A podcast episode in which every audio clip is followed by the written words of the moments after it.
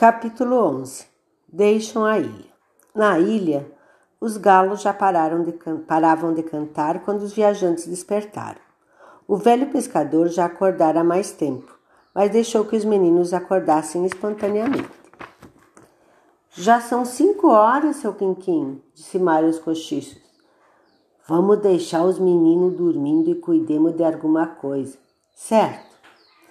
Esqueceram os dois e saíram com todo cuidado. Fora, espreguiçaram-se, estirando os braços e bocejando. Só então viram que já tinham esquecido de limpar os pratos e talheres depois de jantar. Enquanto eu faço café, Mário, você lava essas coisas. Em resposta, o rapaz tratou de apanhar os pratos e talheres e levá-los ao rio para lavar. O mestre, com o facão, preparava algumas lascas de madeira para acender o fogo. As chamas crepitavam quando Mário voltou do rio, trazendo uma chaleira com água e duas latas, uma com açúcar e outra com café em pó. Minha mãe não esquece nada, falou. Eu conheço ela muito bem, respondeu o pescador. No malote tem pães e biscoitos para o café. Ótimo! Os meninos vão gostar. E tem mais manteiga e queijo. Então é banquete, Mário o, sol vinha saindo. Se é belo o luar nas margens do rio São Francisco, não é menos belo que o amanhecer. Uma tênue neblina que se formara na parte alta da ilha durante a noite, agora, aos primeiros raios do sol, desfazia-se como por encanto. Um friozinho cortante precedia a luz do sol e a passarada rompeu a alvorada saudando o dia que chegava. O silêncio da noite foi substituído pelo ruído confuso do dia que começava. Otávio e Marco Antônio despertaram sobre a luz do sol que os atingiu ainda dormindo. Saindo da barraca, juntaram-se aos outros. Mário foi com Otávio até a jangada, onde preparavam sanduíches para o café. Quando voltaram, já estava tudo pronto. Tomaram café, café abundante, preparando-se para a segunda etapa da viagem. Enquanto fazemos a digestão, vamos andar um pouco pela ilha? convidou Mário. Antes vamos deixar tudo limpo e guardado, não é bom? perguntou o velho Quinquim. Certamente, concordou Mário. Vocês lavam tudo e guardam. Eu desarmo a barraca, vamos levar as coisas que nós trouxe. Vou levar a armação da barraca e uns pau de lenha para o fogo. Ninguém sabe o futuro. É bom, mestre, apoiou Mário. Depois de tudo preparado e posto na jangada, o velho pescador convidou: Vamos subir nessa parte da ilha que de lá a gente vê tudo.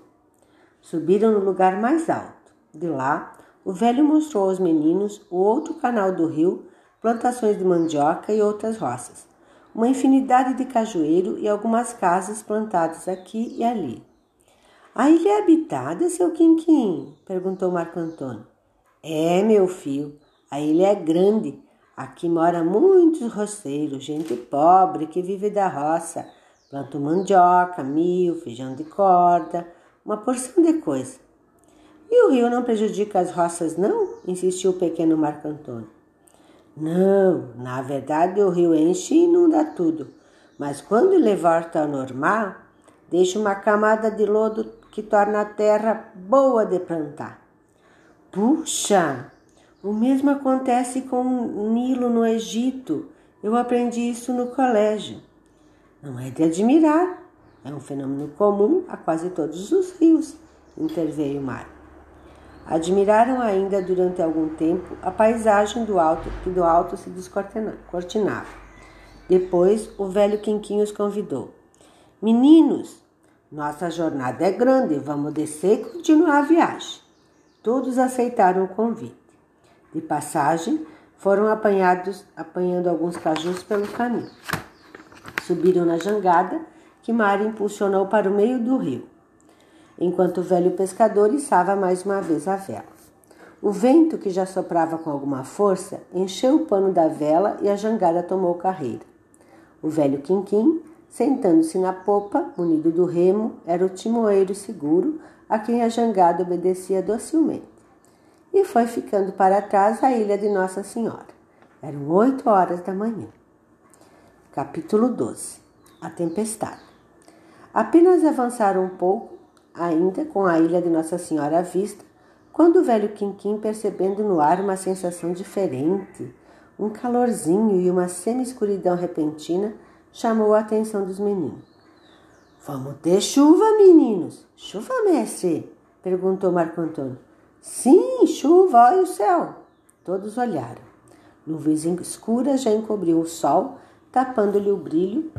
Vindo do poente a perder de vista, acumulavam-se sobre o rio, espalhando-se por toda a extensão das águas. Que vamos fazer, mestre? perguntou Otávio com medo da chuva. Não se preocupe, vocês, vocês já vão ver. Mário, jogue a poita e amarre firme. E Vosmecê ajude aqui. Pode ordenar, mestre, disse Otávio. Mário lançou a âncora na água. O velho Quinquim tomou o remo que o japá enfiou entre os paus da jangada para o lado da popa, à distância de uns dois metros do mastro. Me dê outro remo aí, Otávio. O do, o do lado da pá para mim. A outra ponta dê para o Mário. Marco Antônio, me dê a corda e dê a outra para o Mário. O pescador e Mário levantaram o segundo remo à altura de um metro e meio e amarraram fortemente ao primeiro mastro. Já entendi, mestre! exclamou o menor dos meninos. Então peguem a lona, ordenou Mário, que acabara de amarrar o seu lado. Os dois meninos, de um pulo, atingiram a lona e a desdobraram. Vamos andar ligeiro, menino, senão nós se moia. Pegaram cada um a ponta da lona estenderam-no por cima do remo amarrado no ar e puxaram-no para o outro lado. Os dois irmãos pularam para baixo da cobertura como se já se abrigassem da chuva. Amarradas as quatro pontas da lona dos lados da jangada, estava pronta a barraca, como se fosse uma tolda na embarcação. Mal acabaram de colocar as esteiras, os malotes e outras coisas ao abrigo da chuva, esta começou a cair. Eu não disse, exclamou o velho Quinquim. Senhor é um mestre completo, disse Mário. Até do tempo, da atmosfera, o senhor conhece tudo. Mais de 50 anos nessa vida, a gente tem que aprender tudo. Uma luz intensa clareou por instante o interior da barraca e o trovão rasgou o espaço por sobre a cabeça dos viajantes. Marco Antônio e Otávio instintivamente abraçaram-se a Mário, repletos de medo. Não tenha medo, meninos, a chuva só faz bem, tranquilizou o mestre. A temperatura baixou. Vocês estão com frio? Estamos sim, respondeu Otávio. Enrolaram-se nos cobertores e todos sentados, olhando a água do rio e escutando o barulho da chuva, silenciaram. A chuva caía pesada. Os pingos grossos caíam na água do rio com tal força que elevavam da superfície líquida milhares de respingos se projetaram para o ar, e a superfície do rio lembrava um imenso caldeirão em efervescência. Sobre a cabeça dos viajantes, os pingos de chuva caíam na lona e faziam um barulho ensurdecedor, que quase os impedia de falar. Os relâmpagos e trovões pareciam não ter fim, mas abrigados da chuva, os aventureiros sentiam-se tranquilos e seguros. De súbito, porém, um trovão mais forte soou nos ares e uma luz azulada riscou o espaço de alto a baixo em zigue-zague. Caiu no rio! exclamou Otávio. Deve ter caído em alguma árvore, Otávio. Aquilo foi um raio. Raio sempre cai em árvore, explicou o velho pescador. Não faz medo dele, não, seu Quinquim. Não faz medo, não, seu Quinquim? perguntou Marco Antônio. Medo faz um pouco, mas Deus é grande. A chuva já está diminuindo. É sempre assim. Quando os pingos grandes, é que as nuvens tá baixas e a chuva passa logo. O velho tinha razão. O, velho, o vento começou a soprar, levando para longe as nuvens. Os relâmpagos foram rareando e os trovões foram se distanciando. E meia hora mais o sol começou a brilhar outra vez. Tivemos trovada de duas horas, mestre, disse Mário consultou o relógio. É verdade, duas horas é pouco, mas já podemos continuar, confirmou o velho. Saíram todos sobre a tolda e olharam o tempo. O sol brilhava, devolvendo a tudo o calor que anima a vida. Os aventureiros desfizeram a tolda para estarem mais livres. Mário levantou a poita, o velho Quinquim assumiu o comando da popa e todos acomodaram-se em seus lugares. Içada a vela, prosseguiram a viagem rio abaixo.